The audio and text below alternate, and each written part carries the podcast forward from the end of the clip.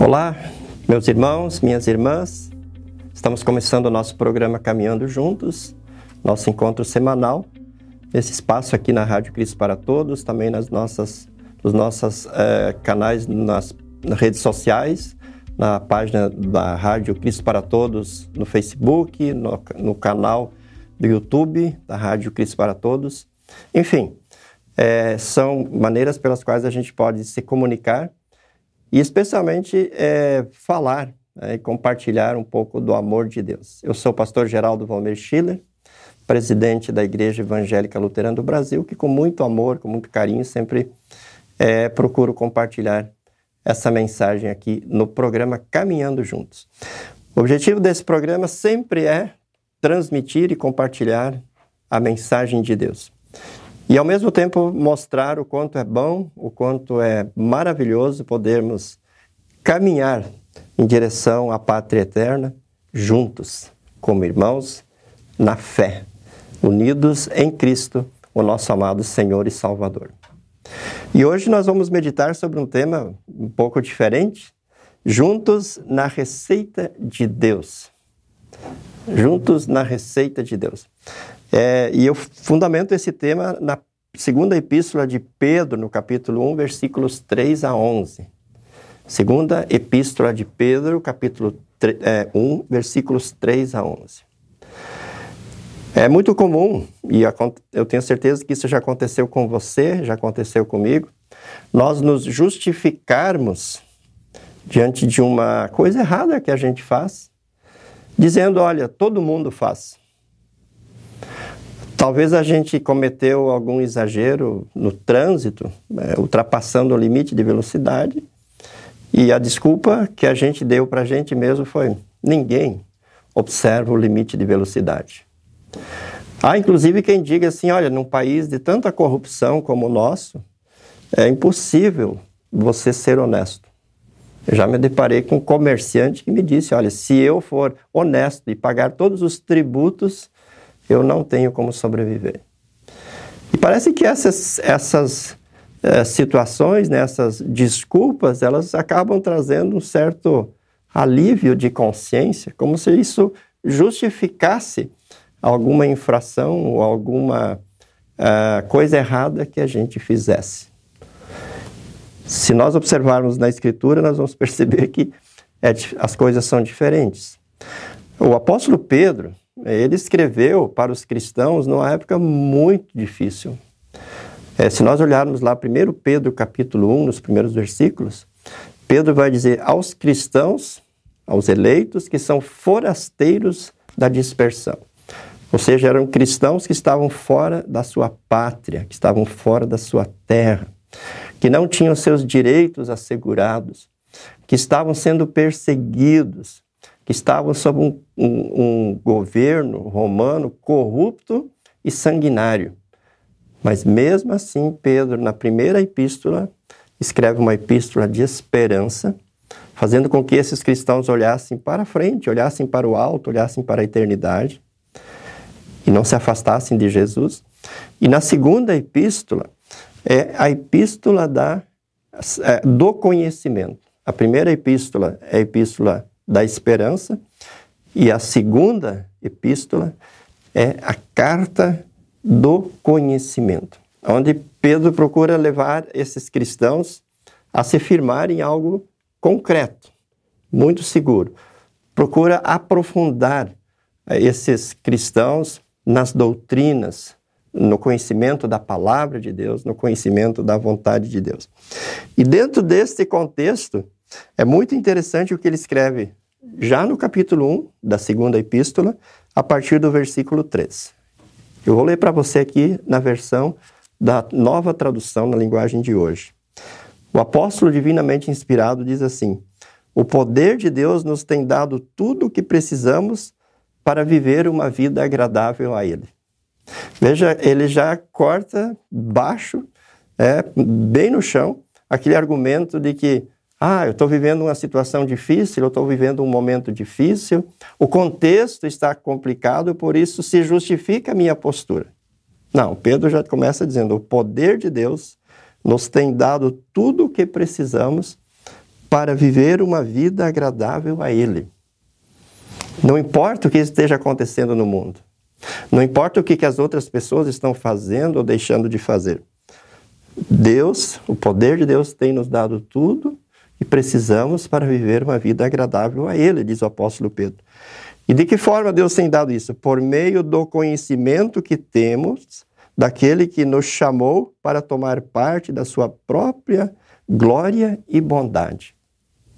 Veja, à medida em que nós conhecemos a Deus, por meio do conhecimento que temos dele, nós é, conhecemos aquele que nos chamou para tomar parte da sua glória e bondade. Veja, não é um conhecimento apenas meramente intelectual. Também é um conhecimento intelectual, porque à medida em que nós meditamos nas Escrituras, nós compreendemos as Escrituras, é, as Escrituras elas são para serem entendidas de forma intelectual. É, o nosso intelecto compreende, entende, assimila essas verdades. Mas o Espírito Santo, por meio delas, age e faz com que esse conhecimento ocupe o nosso coração, ocupe o nosso interior, ocupe a nossa vida. E diz aqui que esse conhecimento, né, que evidentemente nos coloca em comunhão com Jesus, né, que é a sabedoria encarnada, que é o Verbo encarnado. E ao nos colocar em comunhão com Jesus, diz aqui que nós tomamos parte da glória e da bondade de Deus. Interessante, né? Deus divide a sua glória, Deus nos faz é, refletir a sua santidade, a sua beleza, a sua perfeição e a sua bondade. A, a sua bondade para com as pessoas. Continuando, diz no versículo 4: Desse modo, ele nos tem dado o, os maravilhosos e preciosos dons que prometeu. Ou seja, Deus nos dá dons. Deus nos capacita, Deus nos dá as condições conforme Ele prometeu. E Ele fez isso para que, por meio desses dons, nós escapássemos da imoralidade que os maus desejos trouxeram para este mundo e pudéssemos tomar parte na sua natureza divina. Deus nos capacita para fugir daquilo que é contrário à vontade dele e, ao mesmo tempo, tomar parte da sua natureza divina.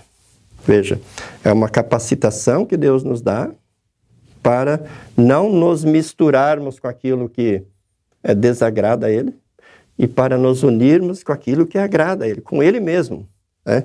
com a sua natureza divina.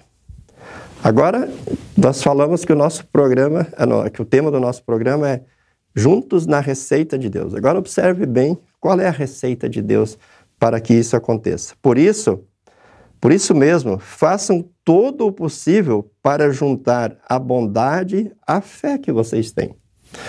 O que vai nos colocar em comunhão com Deus é a fé em Jesus. Quando nós cremos em Jesus, nós estamos em comunhão com Deus. E ele diz assim: façam todo o possível para juntar a, a bondade à fé que vocês têm. Ou seja, essa fé que nos une a Jesus, ela não é uma coisa sem reflexos, sem consequências, sem resultados na nossa vida. Ele diz: juntem a fé à bondade. Sejam bons, sejam pessoas bondosas, sejam pessoas que estejam dispostas a fazer o bem. Essa é a primeira parte da receita que Deus nos dá aqui. Mas ela vai além, ele diz: a bondade juntem o conhecimento. Que não seja uma bondade ingênua, que não seja uma bondade que, que, não, que não seja fundamentada né, é, e aprofundada no conhecimento da palavra de Deus. Então, juntem a fé à bondade e acrescentem nessa receita o conhecimento e ao conhecimento o domínio próprio.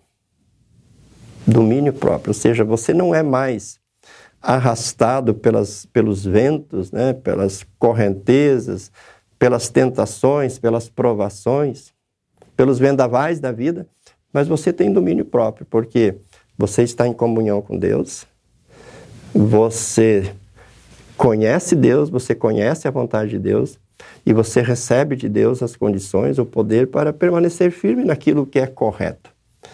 Você não vai se deixar levar pela sua própria natureza, pelos seus desejos pecaminosos, né? pelas, suas, pelas suas fraquezas. Né? Mas você, diz aqui, vai ter acrescentar a isso o domínio próprio. Mas a receita vai além. Ao domínio próprio, juntem a perseverança. Perseverança. Perseverar significa não desistir. É continuar, é permanecer, é insistir.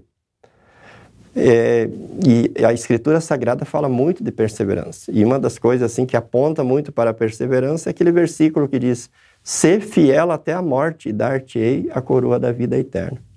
É quase como dizer assim: persevere até o fim. Mesmo que você tenha que enfrentar a, morte, ou até você morrer, e eu vou te dar a coroa da vida eterna. Talvez essa é uma palavra assim que precisaria ser resgatada no contexto que nós vivemos. As informações que a gente recebe de, de, de todos os lugares do Brasil e de, e de praticamente todas as denominações cristãs que a gente se relaciona, é de que muitos, nesse período de pandemia e pós-pandemia, se afastaram da igreja, se desconectaram, é, deixaram de congregar, deixaram de, de estar na presença de Deus, nos templos e, e junto com o povo de Deus, no, nos, nos, nos, nos encontros de adoração, nos cultos, nos estudos bíblicos e assim por diante. E alguns encontram suas justificativas, ah, porque não gosta do pastor, ou porque não gosta do estilo do, dos hinos, da liturgia. Enfim, as, as desculpas são muitas. Né? Mas se a gente for analisar assim, bem a fundo, o que está faltando é perseverança. E o apóstolo Pedro aqui, especialmente para os cristãos que estavam vivendo uma perseguição muito grande, ele insiste na perseverança. Perseverar. Então, juntem ao domínio próprio a perseverança. E ele continua. Ele continua dizendo: juntem à perseverança a devoção a Deus. A devoção a Deus. Há algumas versões da Bíblia que traduzem essa palavra devoção com piedade. Né? Ou seja, é, é, é, você realmente ter, das, fazer da sua vida o, um, um, culto, uma adoração constante, que não seja só aquele momento no domingo de manhã ou de vez em quando na presença de Deus, mas fazer da sua vida um culto racional. Você realmente entregar a sua vida em adoração a Deus. E ele continua dizendo: a essa devoção juntem juntem a amizade cristã. E a amizade cristã juntem o amor. Então vocês percebem que começa é, na fé, na comunhão com Deus, e aí ele vai citando aí várias, várias, várias é, virtudes, né? várias ações ou várias posturas, poderíamos dizer, e ele é, conclui com o amor. Juntem a tudo isso o amor.